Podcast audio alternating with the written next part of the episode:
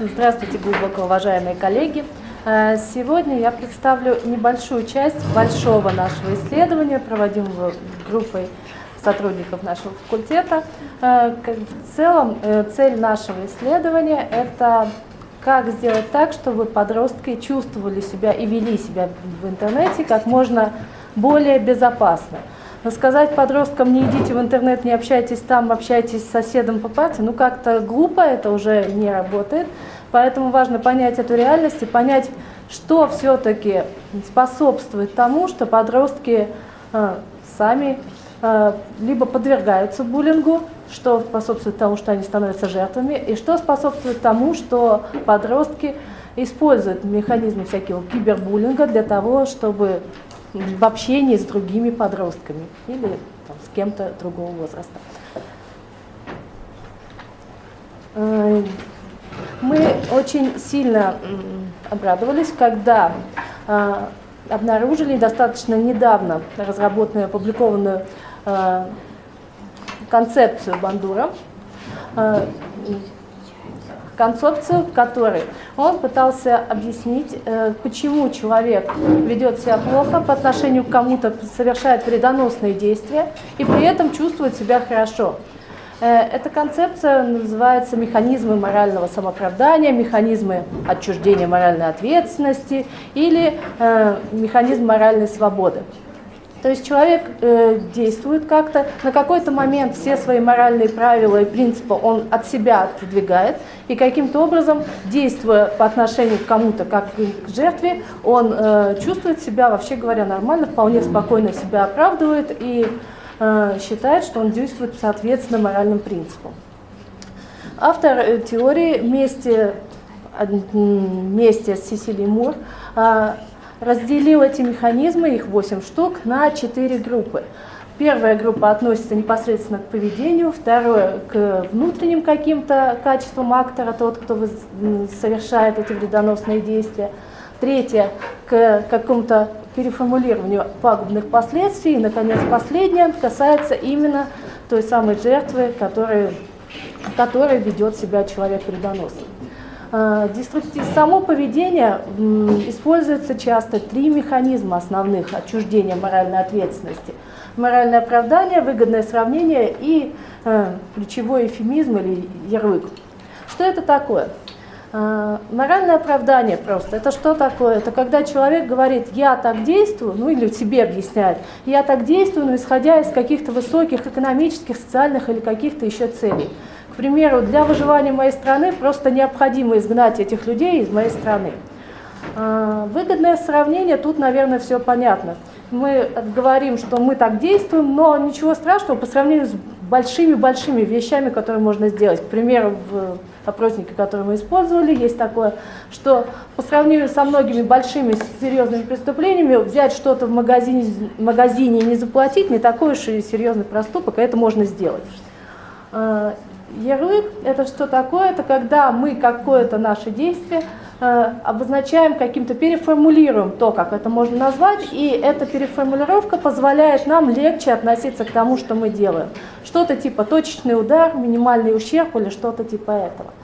Э, внутренние, второй локус – это внутренние какие-то вещи актора. Э, в них выделяются два основных механизма – смещение ответственности и рассеивание ответственности.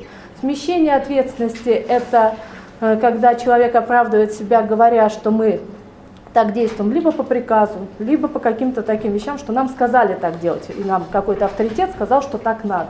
А рассеивание ответственности – это когда ответственность не берется на себя, а распределяется на какую-то большую достаточно группу людей. Пагубные последствия – игнорирование или искажение последствий. Про что этот механизм?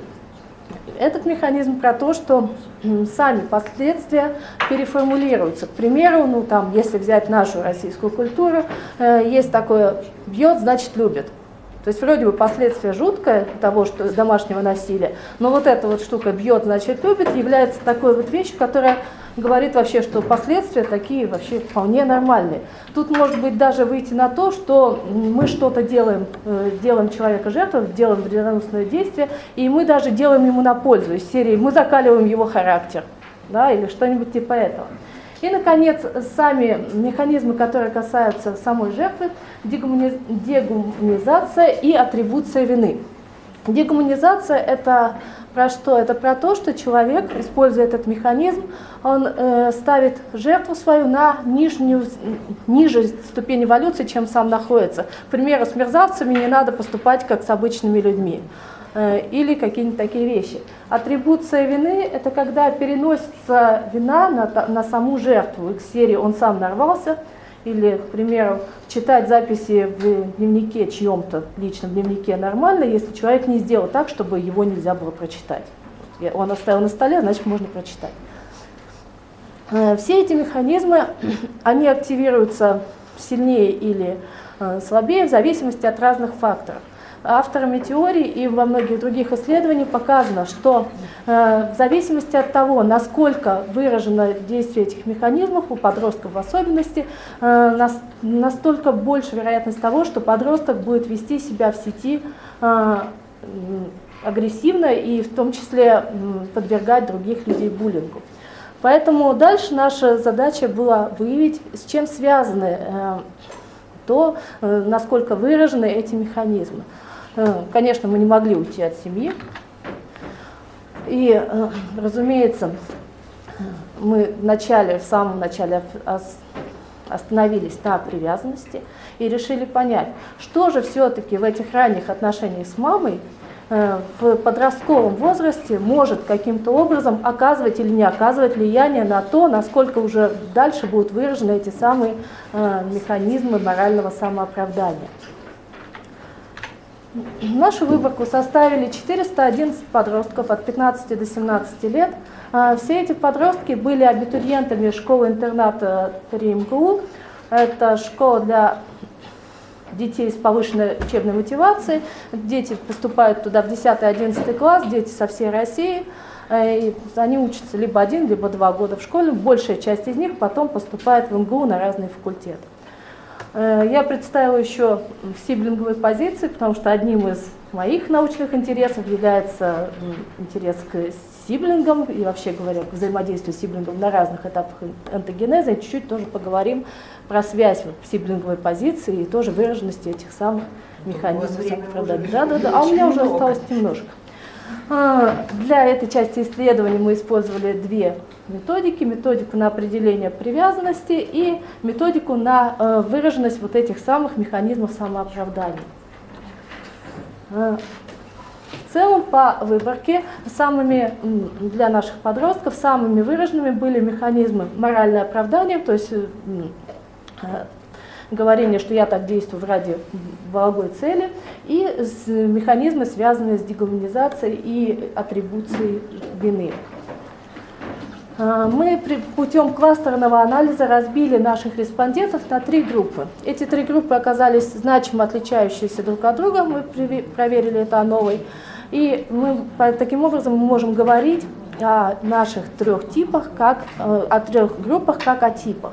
В первый тип попали респонденты, у кого все вот эти механизмы самооправдания выражены достаточно слабо, мы назвали их пассивными пользователей вот этих механизмов самооправдания. Во вторую группу попали респонденты, у которых средний уровень выраженности этих механизмов, при этом они самые выраженные у них механизмы, которые касаются дегуманизации жертв и атрибуции вины. В третий тип попали респонденты, которые, у которых наиболее выражены все действия всех э, механизмов самооправдания, они активнее всего их пользуют, используют, поэтому мы назвали их активными пользователями этих самых механизмов. Э, далее, при помощи методики на определение типа привязанности к матери, мы изначально разбили наших респондентов просто на тех, у кого надежный и ненадежный тип привязанности, без разбиения на какие-то еще типы, учитывая то, что за пределами детства это достаточно сложно делать, и очень много дискуссий насчет того, насколько можно выделять чистые типы. И таким образом, при помощи критерия хи квадрат нами было выявлено, что пассивные пользователи, что есть связь между типом, э, типом выраженности механизма самооправдания и типом привязанности к матери. То есть люди с надежным типом привязанности к матери куда чаще, значимо чаще становятся пассивными пользователями этих механизмов, тем, чем люди с ненадежным типом привязанности. Однако нам было интересно посмотреть, какие все-таки вещи в привязанности, то есть избегание отношений или тревога отношений, вызывают действие тех или иных механизмов. И было показано, что надежность привязанности матери связана, конечно, обратно с выраженностью всех механизмов самооправдания. Амбивалентность привязанности к матери, однако, связана, конечно, прямо с теми механизмами, которые оказываются к личностному фокусу и к фокусу последствий. А избегание тоже связано прямо с поведением и, и жертвой, то есть атрибуция вины и дегуманизация жертвы. Таким образом, нами было показано, что связь привязанности к матери с вот этим выраженностью механизмов очень достаточно велика. Более того, у нас сейчас есть предположение, что фактором риска для того, чтобы дальше подросток проявлял поведение кибербуллинга, все-таки это избегающий тип привязанности к матери. Спасибо за внимание.